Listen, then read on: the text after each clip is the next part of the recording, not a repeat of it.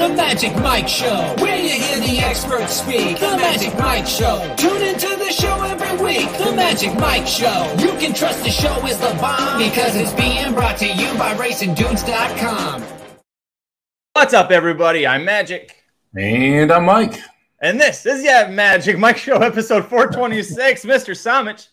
Ah, huzzah! Derby and I can't believe we're talking about Derby and Oaks already. I know, pretty much from now on uh, until the Belmont Stakes, uh, through the Belmont Stakes, we're going to be just pretty much every Monday show is going to be updates on the three year olds or soon to be three year olds at this point. But uh, listen, that's what most people care about this time of year. We're done with the Breeders' Cup. Uh, the dust has settled. Uh, we've gotten a couple of, we had a couple of really great one, grade one races over the weekend for older horses. Got to see two different horses win and go out on top. I mean, you never see that happen. And then we had the Remsen and the Demoiselle, and we'll have lots of uh, fallout to talk about with that. But first of all, how are you doing today? Doing good, man. Uh, it was good NFL week. Uh, it was a decent horse racing week. So looking forward to just kind of uh, keep the momentum rolling here. Uh, we've got a nice break, like you said here, until we've got we've got uh, what was it Malibu Day on the 26th. Mm-hmm. Um, so not massive amount of stakes now until then, but still some pretty good racing. Get Gulfstream Championship chip meet kept kicking it off. We'll have a mandatory pick six at Gulfstream before that, so that'll be nice. So uh, still some good pools to bet on. But I'm gonna miss Del Mar, man. Del Mar's meet was uh, was fun there to close it out. It was fun. It was a little frustrating for me because there were so many times that I thought like oh, I should do this, should do that, but uh, uh, you know, it was a great betting weekend as, as far as Del Mar went. And again, you got to see Regal Glory go out on in a blaze of glory in the matriarch. You and I were both really, we're, we don't need to talk about this race too much, but we both really liked Hamwood Flyer. And I knew some sharp handicappers that loved her too, because if you don't know California racing, she is, she's one of those types that she just goes from the gate and she spots every, everybody spots for about eight, nine links. And then she hits a wall off the turn, and it's just a matter of are they good enough to catch her? The answer in Regal Glory's catch was a resounding yes. Yeah, and you wonder if Regal Glory just like ripping her heart out is why she didn't end up getting second in that spot. Because it looked like she was going to hold for second for, for a large point of that stretch and just got absolutely destroyed uh, by. I think she got caught. I ended up being ranked fourth or fifth actually in there. Um, but it, one of those horses is just kind of fun to root for. I mean, you, you kind of look at it and like, well, did she have to be five lengths up? But that's kind of what she does. So you want her to just kind of go and see if she's good enough to last. But man, Regal Glory looked phenomenal, like the old Regal Glory, really, in a lot of ways. Yeah, she. I mean, especially because she's been facing males in you know elite, real Grade One competition, and then she, this was uh, California Grade One competition that she mostly got to face. So again, really awesome to see. We're to miss having her around. Uh, speaking of Gulfstream, Doctor Tang in the chat says bombs away pretty crazy this weekend, and Gulfstream on Wednesday. You get not Jose, just Jose Ortiz, not just Irad Ortiz Jr., but Junior Alvarado as well. All three of those guys coming down to Gulfstream Park starting on Wednesday, December 7th. Uh, it's not quite championship meet yet, but it's going to start feeling like it because the, Yeah. the big boys are coming. It, it will. Sias was down there for the first time this weekend, so it was interesting to see him down there. We got to give your boy Prat some love. He Oh my God. Off on Sunday. What was he won four of the first five? He only amounts to four of the first five. Won the last as well. I think he won one more. Yeah, so he went six for nine, I believe it was on Sunday. Uh, just kind of putting to shame that California jockeys room and said, "Hey, you know what, guys? You're ha- you should be lucky. You're lucky I'm left. I left because I would have just stomped you again down here." Be interesting to see if he goes to Florida now and wants to take on that crowd down at Gulfstream as well. Um, I, I doubt we see it, but it would be fun if Nope. we do. He's staying in California. He's got to find. He's staying in California until Keeneland starts up, and by that point, he'll have found his uh, his Derby horse, I'm sure. So at least that's the plan. Um, the uh, man, I gotta say that Flavien Prat. I'm so happy you brought it up. That guy, I mean, it, it's not like Juan Hernandez is a bad rider. I mean, we talked about the Stormy Liberal Stakes on Saturday. There was a video that you retweeted where it was the jockey cam footage there was not a hole there. And somehow, like Juan Hernandez himself probably could have just barely fit through the hole along the rail at the top of the stretch, let alone a thousand pound mare or horse. And and my God, that was just a, a great race. And he's he won the Hollywood Derby. Like Juan Hernandez is a really damn good rider. And Flavien Prat just came in and went, Well, It's I'm glad you glad you brought up that race too, because the move on the rail was phenomenal, but so was not sending the horse. Because it ended up that there was a almost a pace duel up front. You had three or four horses that went, and, and that is a horse who I think we both thought would want to be on the lead or near the lead. And Juan Hernandez decides to back out of the pace duel, sit the rail, and then cut the corner like that. Just a, an absolute phenomenal ride. Uh, on the jockey note, yeah, Tom O'Connor. First off, congrats, man. We'll see you at NHC. Was able to get in uh, over the weekend. It's always nice when you run third in one of those, but someone above you is double qualified. It's it's funny because you don't realize you're in sometimes, and then, then you see the, the, the, email and you're like, oh shit, I made it. So congratulations, Tom. Uh, phenomenal, phenomenal feat, and it's a, it's a blast to play NHC. So we'll definitely have some preview shows coming up to that, and kind of how to how to attack NHC as well as we get closer to there. But uh, his comment here on Luis Saez was dead on one of the reasons why it was bombs away is because Pletcher, Saez rode a couple Pletcher horses that just did not fire at sub even money. And that really created some massive exactas and some big win prices. Uh, we got the, some Derby talk, some uh, Oaks talk to talk about. Also, yeah, Frankie Dettori coming to California. I his comments in the uh, was it the Santa Anita because he's going to start for Malibu Day. His comments in the Santa Anita press release they didn't give me a lot of faith he's sticking around for long. He sounds like he's still got one foot kind of hanging on the airplane still. He's just here to see if he can find a derby horse.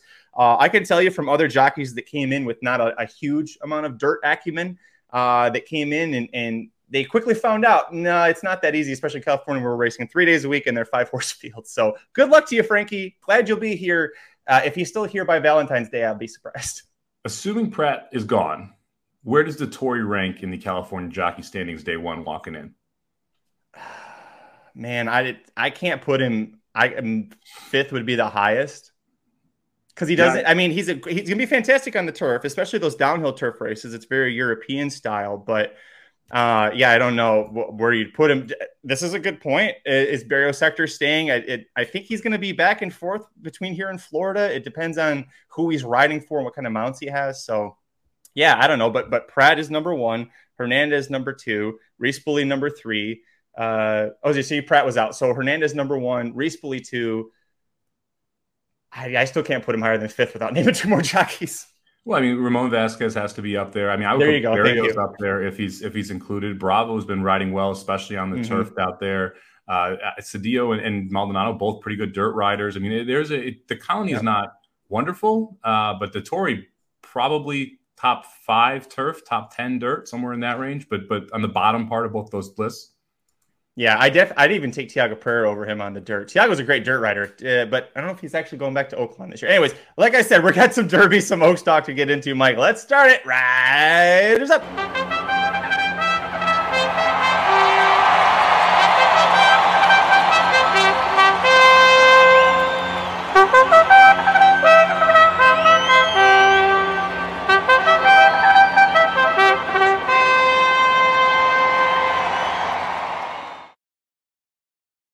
Right, my first race we want to talk about here, the Remsen Stakes. This is a Grade Two race with uh, Kentucky Derby points on line. Remember, the Remsen before last year was kind of a race where the winner would project well, but like late in the three-year-old season. Right, Catholic Boy won this and then won the Travers, won a Grade One on turf, but you usually don't see them on the Derby Trail. Last year we had Zandon finish second to Mo Donegal. We both know they were fantastic. Let's watch the replay here. WNL is going to WNL, which is it, there's so many different ways people have said this. It stands for Washington and Lee University, but he's going to be the seven horse here. Arctic Arrogance, I thought was the better horse, but look at that inside, Mike. That is the grossest inside lane I've seen. Not at Churchill.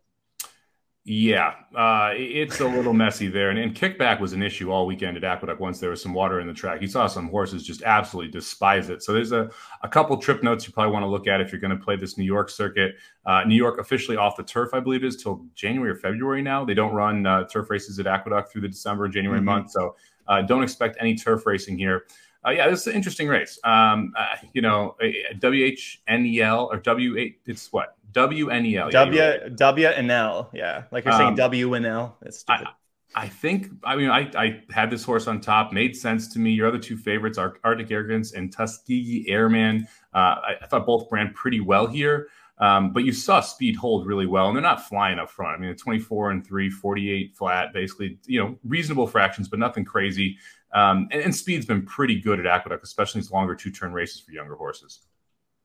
Uh, you know, you brought up Tuskegee Airman. He's the two horse here, and I mentioned that inside was just trash all week. We'll, uh, or no, we won't look at the Cigar Mile, but our boy Weta Barrio, I thought was going to win the Cigar Mile, and then he went inside and he just kind of stopped. I mean, that was a perfect example. Tuskegee Airman, a very highly hyped two year old, and he's struggling. He's getting kickback. He's on the rail. He's trying to get off the kickback, but by the time he's going to get away from it, the top two have already pulled away.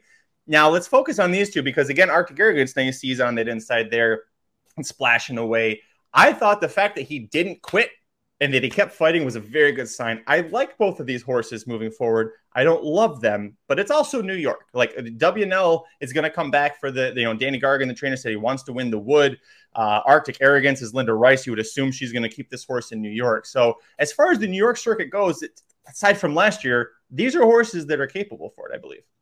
Yeah, I mean, it will be interesting to see who who the invaders are because I think that's important anytime you're talking about the Wood and other other points races leading up into the Derby, specifically for this this New York circuit. Because let's just be honest, because of the fact that this is a lot of days that you get at Aqueduct here with this sloppy type of track, and the track isn't as consistent, and uh, you know some two year olds take to it, some don't. Kickbacks an issue.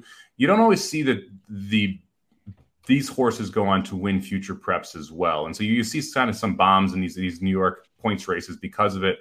Um, yeah, I'm interested in the top three, but mildly interested and, and not anywhere near yeah. the top level of this crop. I mean, one thing that we've talked about is uh, how good this year's two year old class is comparatively to last year's, at least what we've seen run so far compared comparatively right. to last year's.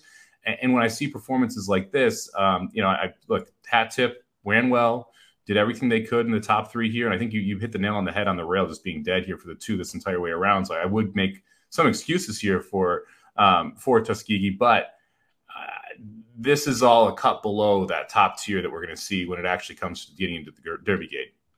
That's a great point that you just brought up. If you think about who was in last year's Breeders' Cup Juvenile, aside from Corniche at the time, we really didn't think anybody from that Juvenile was going to move forward. And then Corniche just never really ever showed up again. So you know, scratch that off. You're right. This we're more excited, I think, about who will be turning three and what they'll do. I think Loggins, for example, is a is a great horse to mention. He's only made two starts, second in the Breeders' Futurity, barely to Forte, and they immediately were like, "We're waiting until he's three years old." And as somebody who's in the Dri- Racing Dudes Triple Crown Fantasy League, you hear that in yours per up. You ooh, ooh, we got a good one here. We might have a really good one. Um, yeah, Tom says Rattle and Roll wouldn't contend this year. That's that's very true. That is. Well, uh, you think about let's just talk about that that last year's not not last year's but two years ago Breeders' Cup race again. I mean, your Jack Christopher would have been your second pit choice. He gets scratched out. He, he had no chance of winning a Derby after, especially what we saw. Clearly a one turn horse, sprinter horse. And then Command Performance ended up being your second choice in that race. I mean, it just kind of it, and, and you know the crazy part is you look back at that and you're like, you know, so and so should have been there. There was no Loggins. There was no, you know, there weren't horses like that that were missing from that field. That really was the best of the best that we had seen at that point. So it, when you go back and you look at this year's rendition, where you've got Forte and you've got National Treasure and you've uh, you've got Cave Rock, and then on the undercard you have the two Arabian horses who, from the Baffert barn, and you've got horses like Extra Anejo who don't show up there. I mean, it's just it's stacked this year comparatively. Here's the uh, the chart for the Remsen here, and you notice uh, the top two early were top two all the way around the track, and over 11 lengths clear. Tuskegee Airman 16 lengths clear of fourth. That horse I'm still going to say had the best effort and the worst kind of setup in the uh, in that race. Um, I saw it was mentioned Stone Street owns both of the horses that won at, at Aqueduct, won the prep races at Aqueduct over the weekend. Uh, you didn't see the Stone Street colors there, but they, the partner that they're with uh, was wearing the silks. But uh, a great effort there for for WNL. Good Magic. I was very happy to see my boy Good Magic uh, getting a grade two stakes winner. By the way, did you know Good Magic leads all freshman sires now in earnings? He is he's going to end unless something incredibly uh, ballistic happens. He will end as the freshman sire leader in earnings this sire crop has been phenomenal too. I mean, like we've talked about, we've talked about Good Magic, we've talked about Justify, uh, we talked about Bolt D'Oro, we've talked talked about Sharp Azteca. Uh, it, it's amazing how deep this group of freshman sires has been. When you look at that leaderboard, I can pull it up if, if you want me to.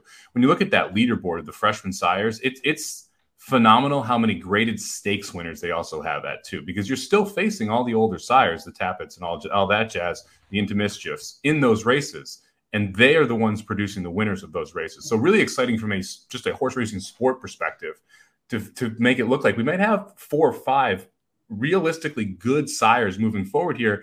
And like Girvin has been surprisingly good. Uh, Army Mule. I still don't get that. I don't understand Girvin at all, but but still continually producing runners. And Tyler's Tribe, obviously, or I'm sorry, uh, Tyler's Tribe's uh, Sharp Azteca, but yep. atomically for Girvin, won a stakes race. I mean, it, it's been a very good I would even go as far as saying top 10 because Oscar Performance, I think, is an interesting sire. If you look specifically at his stats with turf sprinters versus turf routers, his turf routers are hitting at a very high percentage. His turf sprinters not so good. So I think you're going to see some Oscar performance horses turn into something going two turns on the turf as well. So really wonderful freshman sire crop that is, incredibly deep here. Uh, this reminds me, but I think Girvin's first year he stood for five thousand dollars, and he's up. He's only up to twenty five. The way his horses are running, that's still really great value. Uh, but man, you just look at this roster: Bolt D'Oro, Good Magic, Justify, all horses that were either big candidates for the Derby or you know Justify's case won the Triple Crown. City of Light down here at ten. Uh, Mendelssohn's in the mix. Motown is in there somehow.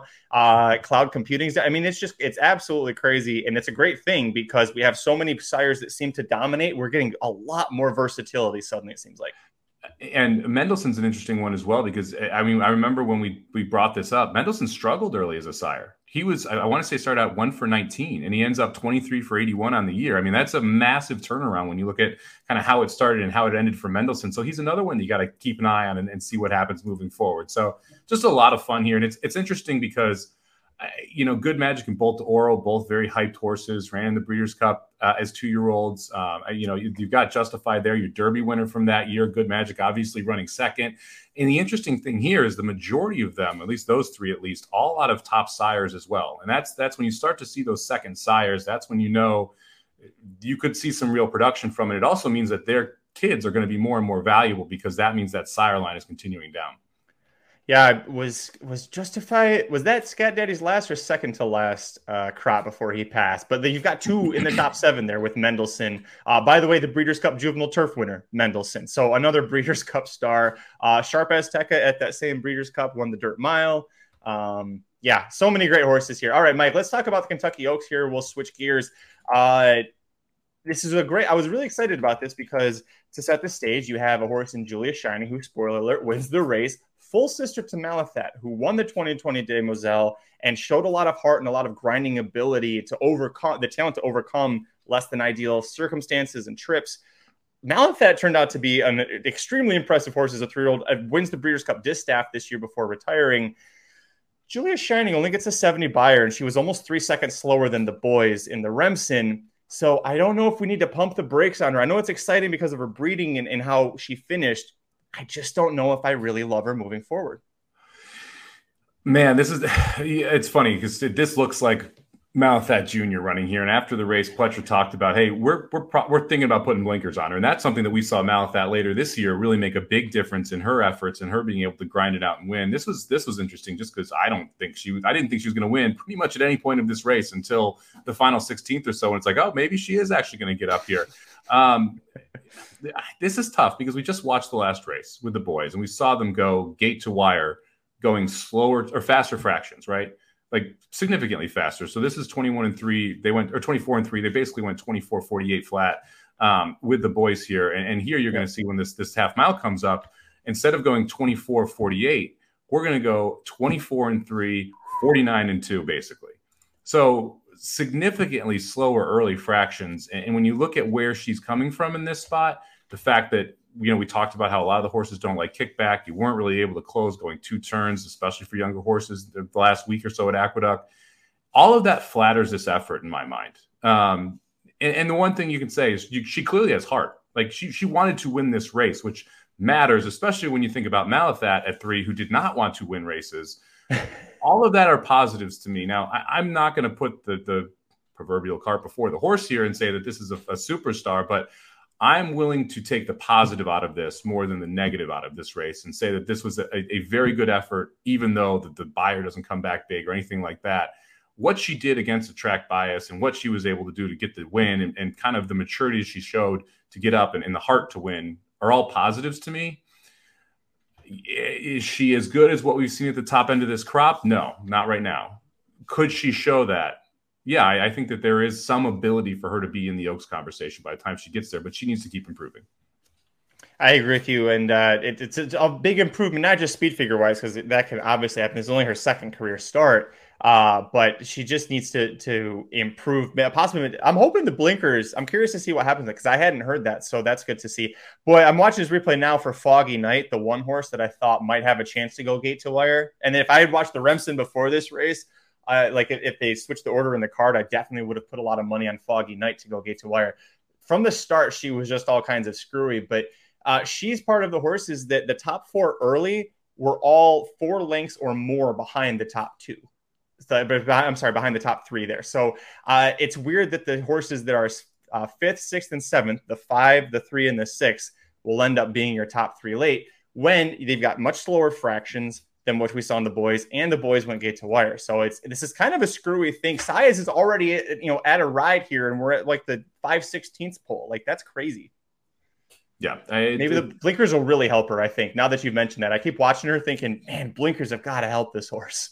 Well, she almost kind of decides when she wants to run here as well. I mean, that's that's the other thing is that I mean, Saez worked overtime on this horse the entire race, but once she actually got her mind down to running, she ran pretty well. I mean, like right here, if you look, it, looks like she's just spinning her wheels basically in the back of this pack.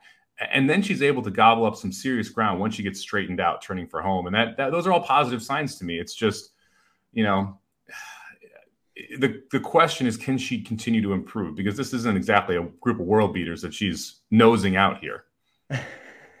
yeah, that's true. Um, I, all right, so it's hard to say right now. We, we saw Hoosier Philly win the Goldenrod. She looks incredible. Uh, Bob Baffert has a horse named Faiza, who he can't run her in the Kentucky Oaks, but if he does the whole trainer switcheroo, we saw it worked with Taiba, and he got Taiba and Messier into the Derby. Faiza is going to be in the Starlet this weekend at Los Al, so I'll be very curious to see what happens. But right now, do you have a feeling for the Kentucky Oaks, or do you think the Kentucky Oaks winner isn't isn't someone we've talked about in terms of winning stakes races yet? I feel like it's a wide open group, right? I mean, Hoosier Philly uh, looked phenomenal in both of her wins, so I'm not going to knock Hoosier Philly, but I wouldn't want to bet Hoosier Philly right now. Um, it just not necessarily the, the barns and the pedigree that you're expecting to be able to win the Kentucky Oaks. Not saying that it's not possible, but just not the ones that you'd expect. Um, Brad Cox has a couple nice fillies. I think we have we should at least talk about a little bit that ran well. I, I think at this point, uh, you have to say that Wonder Wheel is the top of this group, uh, winning at Saratoga and coming back and winning in the Breeders' Cup. You got to give her props. Or I'm sorry, winning at um, uh, Keeneland and then coming back and winning the Breeders' Cup. You got to give her props for what she's been able to do. I don't necessarily love her, um, but she definitely is the most mature two year old filly right now that we have going two turns. I think that's why she's been able to get the job done the last couple. Uh, it'll be interesting to see what happens. I mean, this was a wide open betting race in the Breeders' Cup.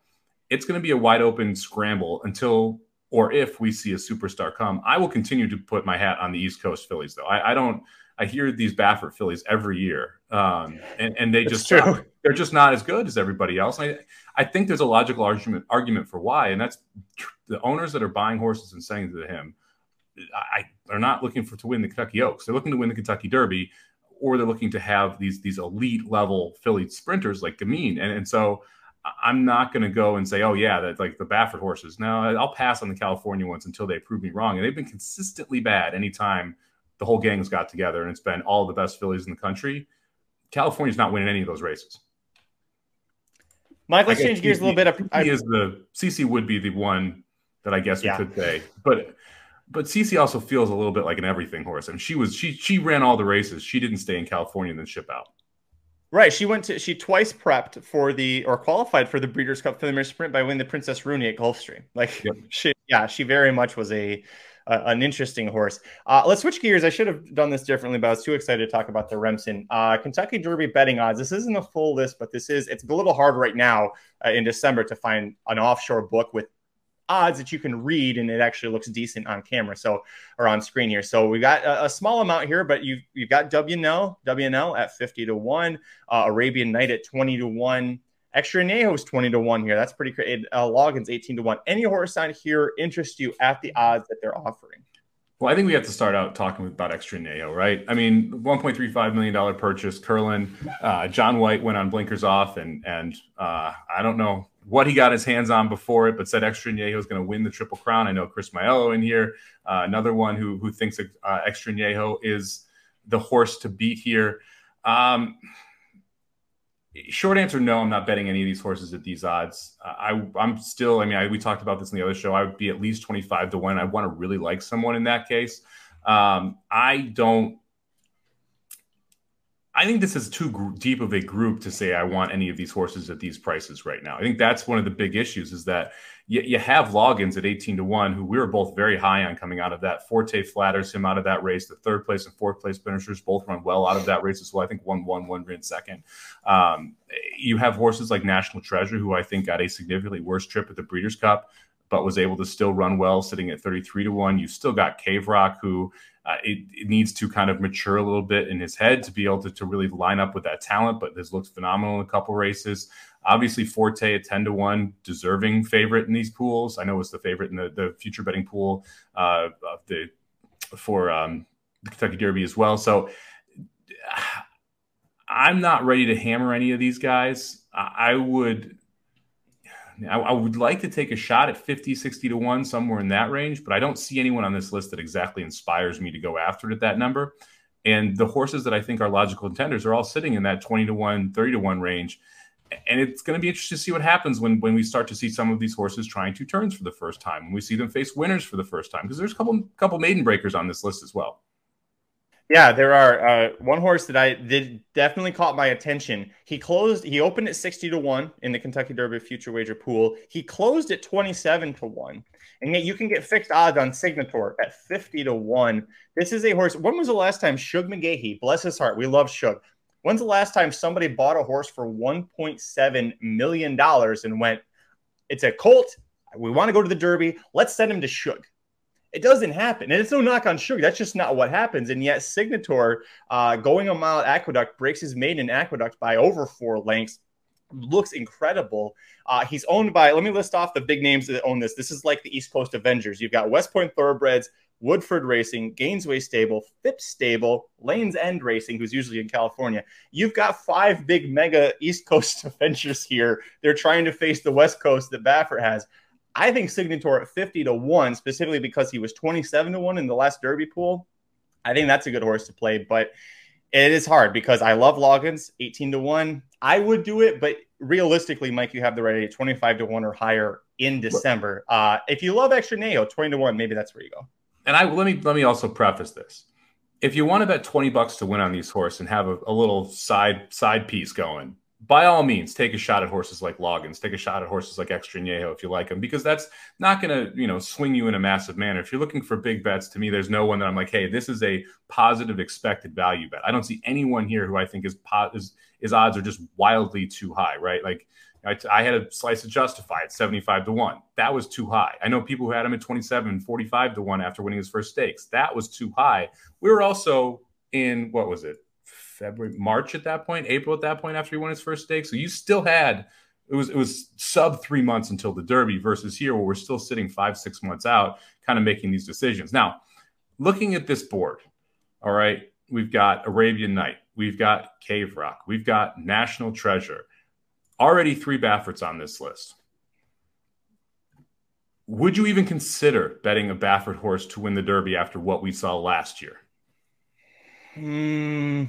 No. Well, mm, because if you think of all the horses that left his stable and then came back to his stable and their performance mm-hmm. prior to leaving it, when they were running other people's stables, and then the performances coming back, I don't know how I could bet any of these horses to win the Derby, knowing that they will not be with him for at least one prep so they can make the Derby and then the actual Derby as well. Yeah, uh, Taiba, it seems like Taiba's talent overcame all of those obstacles that you mentioned because Taiba won the Santa Anita Derby. Kentucky Derby, data point, don't count it. Uh, even though everybody, including Baffert, said don't send that horse to. Uh, actually, no, they said don't send him to Santa Anita, and then they said don't send him to the Kentucky Derby. But yeah. Um, yeah, the listen, it's a horse that's uh, going to be the big favorite for the Malibu. Probably wins it by open length. So um, yeah, you know, actually, of all the Bafferts on this list, Arabian Night, Cave Rock, and National Treasure, National Treasure at 33 to 1 is the most interesting and he's the longest shot because I think he's got more upside than Cave Rock. In Arabian Night, boy, every time I watch that replay of him winning at Keeneland, that left, that right leg is like sideways when he's running. And I'm like, I can't, like, essential quality was one thing. I can't, a paddler like that, put that horse in water and watch it go. Yeah, it almost looks like he's trying to like box someone out from tackling him, going throwing the stiff arm out there to the horse, trying to pass on his on his on his. Put outside. Sonny Leon on him. Put Yeah. Sonny Leon on that horse. You got the elbow and the foot out there. There's no way anyone's getting by.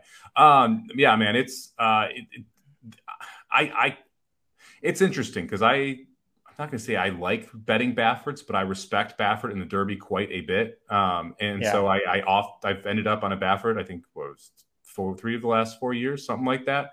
Uh, it's gone pretty well um, with that that strategy. But Two of those one. man, after watching this specifically this year's, and it wasn't just his Derby horses, it was the entire stable of Bafferts going elsewhere. They all struggled everywhere they went. And then when they got back to him, you saw that form return in a lot of ways. And you think, I mean, Taiba's a great example where I, he, yeah, you, the Derby is obviously a data point that you throw out long term handicapping, but he still didn't run well. I mean, he, he didn't run to what he was capable of. And there's a lot of reasons for that. But I mean, you look at Messier as well, who I thought ran an okay race, made the lead at the top of the stretch, and then, then got past. Like, eh, man, it's just tough to say that, okay, you're going to leave that Baffert barn and come back and be able to win the Derby with one of these horses. And I just, I'll pass, man. I, I, I would rather take these horses in races like the Haskell, and races, you know, that they'll down the rear road races where maybe you're going to get Yeah. a better price because of what happens to them through the Derby process. Yeah, what's the uh, what are the odds on Arabian Knight in the Pennsylvania Derby? Can we get future wagers for uh, nine get- months from now? Can I get Bob Baffert at four to one in the Penn Derby right now? Like, let's just can sign me up for that.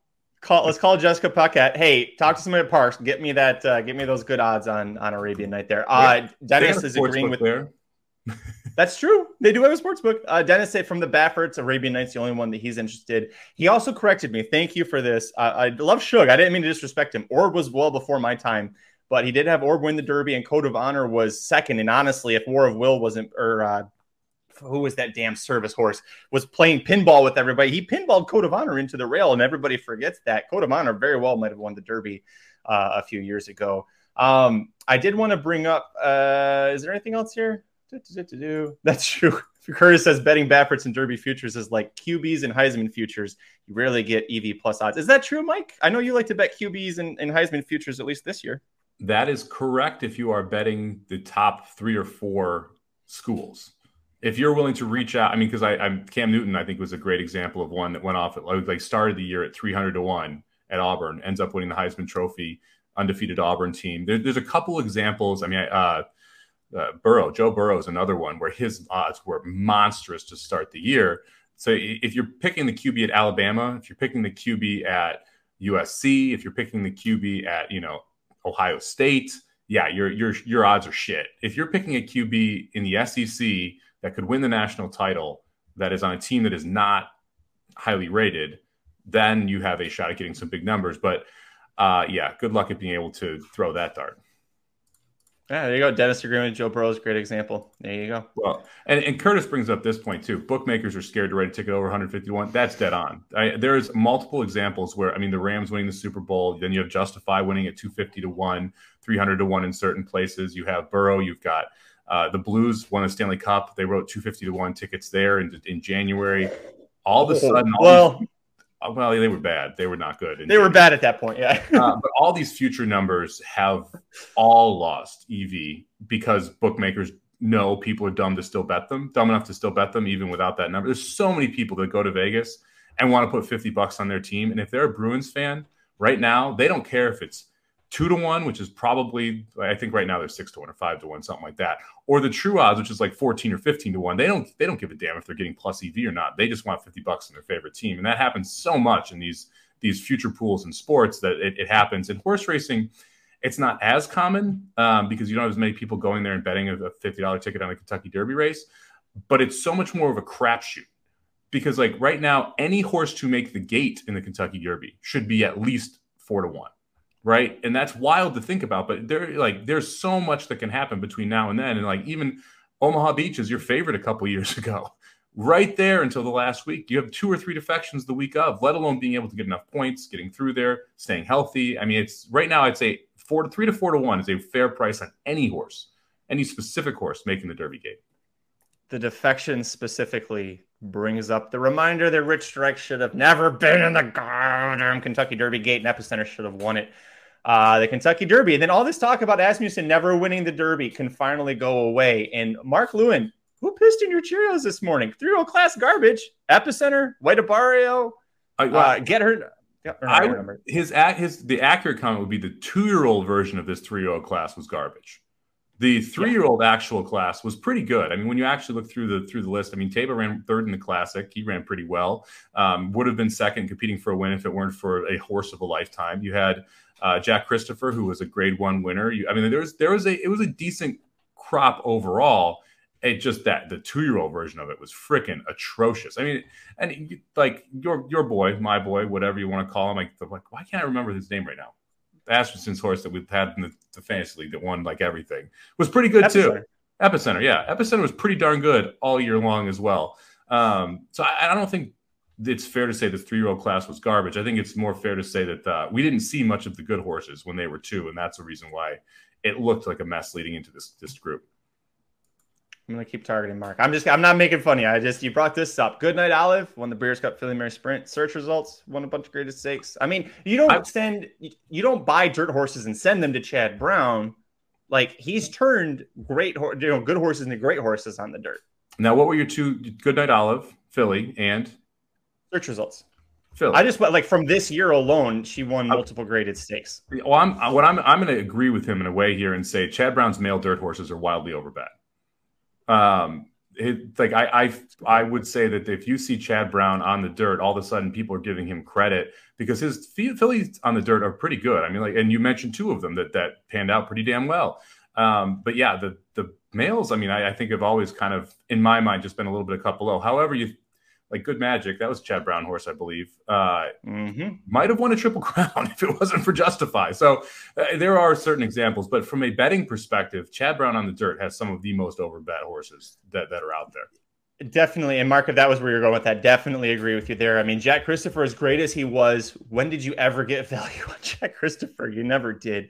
Um, and, and no, you know, he was, he was, he was pretty much every start, and, and a good horse, and, and, he, and a lot of I mean, maybe not overbet. He well, the majority of him he was overbet. Like the first start coming back against a 12 horse field at Churchill, he rolled, but he shouldn't have been sub even money.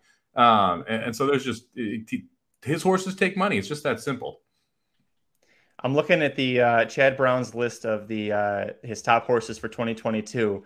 Um, even after the matriarch, Zandon is his highest earning horse by about eleven thousand dollars over Regal Glory. But uh, yeah, Zandon, his his number one earner. That's because you got third in the Derby, you won the Toyota Bluegrass, you got second in the Pennsylvania Derby. But uh, the horse didn't like to win, doesn't like to win. I shouldn't say the past tense. He doesn't really love to win. He's just too for a nice career. But a horse that'll net you $1.5 million from nine starts, Mike, that's not a bad horse. No, well, it also shows you uh, people talk about U.S. turf racing. Why doesn't catch up? Well, Zandon, a three-year-old who didn't win any major race in that three-year-old circuit, made 1.5 million dollars this year on the dirt, and that's like it, it. just shows you how much more money there is in U.S. racing on the dirt, specifically for three-year-old colts, um, and, and, why you know people breed toward that. Make some money. Yep.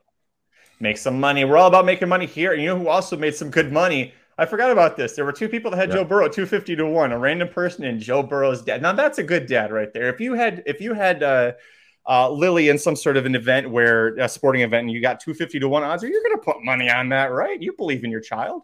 I probably wouldn't cash that ticket. I mean, if you're Joe Burrow's dad, let's say you bet a 100 bucks on it.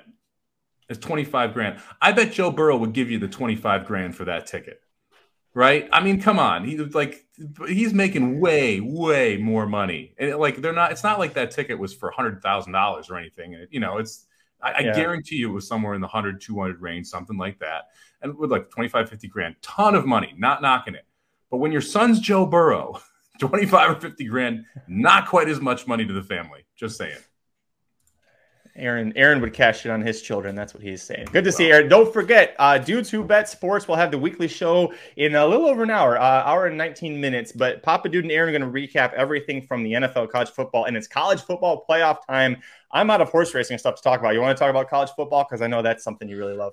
Uh, look, interesting. I, I, think the line is really interesting in the Ohio State Georgia game. There's a lot of people that that went absolutely ballistic on Twitter. Uh, it opened at six and a half. Georgia minus six and a half. There was a lot of people that scooped up that six and a half very, very quickly, already out to seven. I haven't checked today to see um, if it's seven or seven and a half at this point.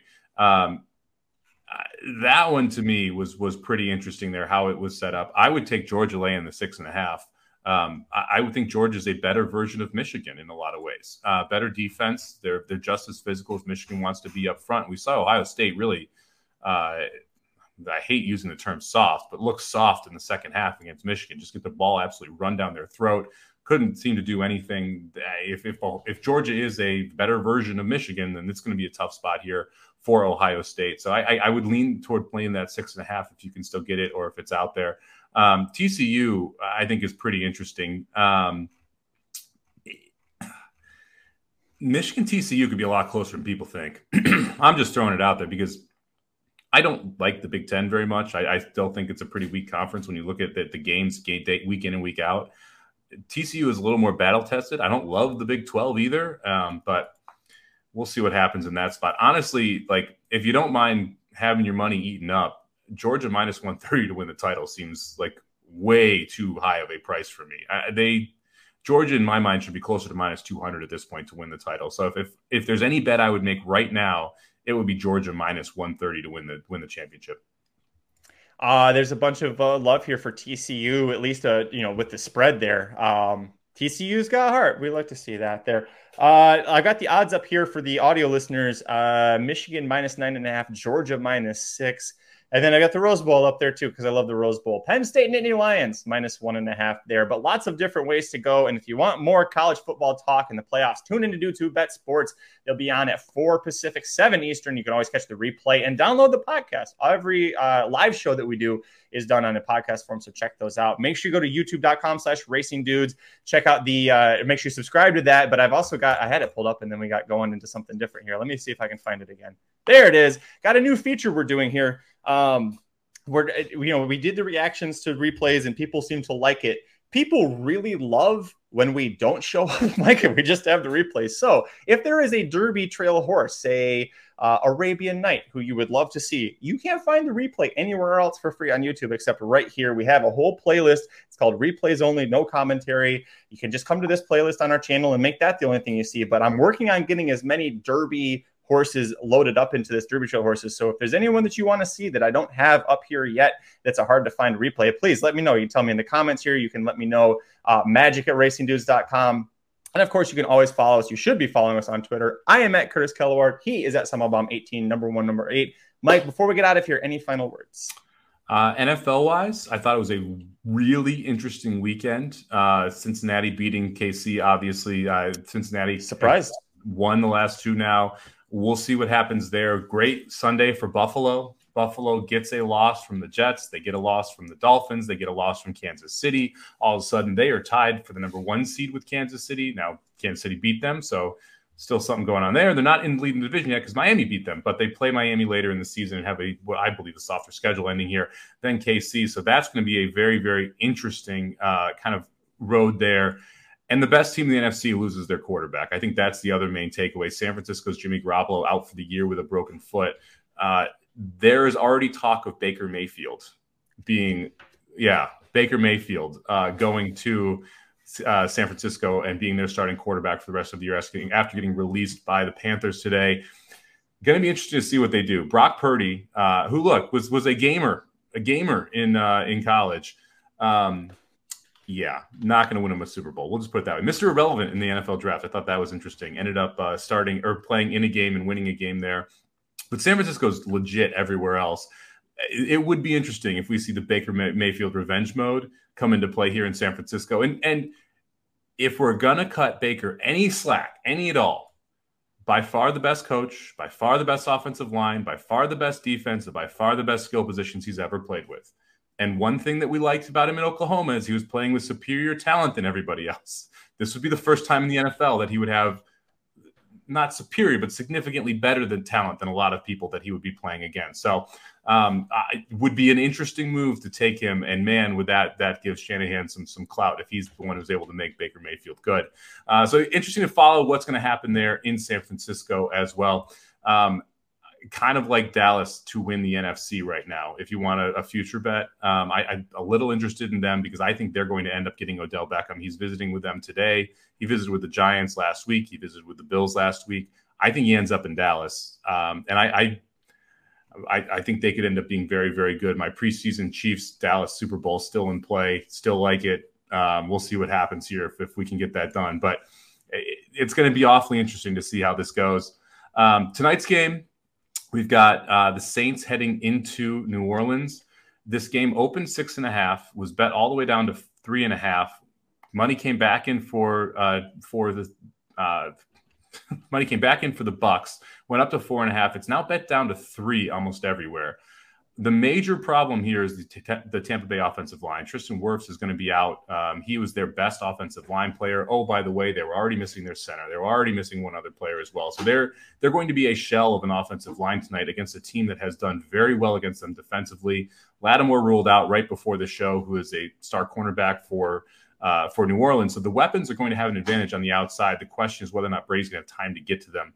Um, I like the first half under, sitting at 20 right now, plus 105. I've already played that. I played the Saints plus four and a half earlier this week. I would play the Saints plus three and a half if it's still available. I would not play the Saints plus three. So that's kind of that that cutoff line for me. If you want a little fun parlay, you can get Tampa plus three and the under in some places first half.